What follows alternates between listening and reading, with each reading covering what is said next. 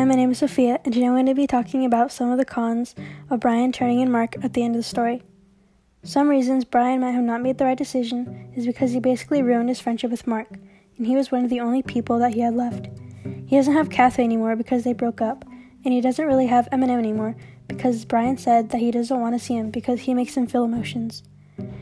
It was obvious that he had lost Mark because in chapter 11 he says, I ain't never going back there again. When I get out of here, you ain't never going to see me again.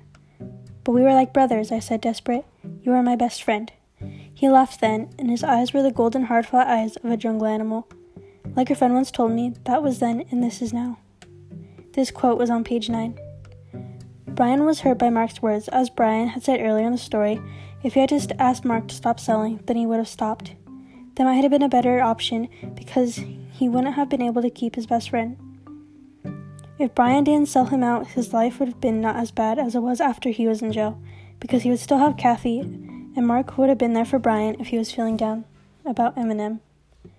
Thank you for listening to my podcast about the cons of Bryon turning in Mark, and I hope you enjoyed. Bye.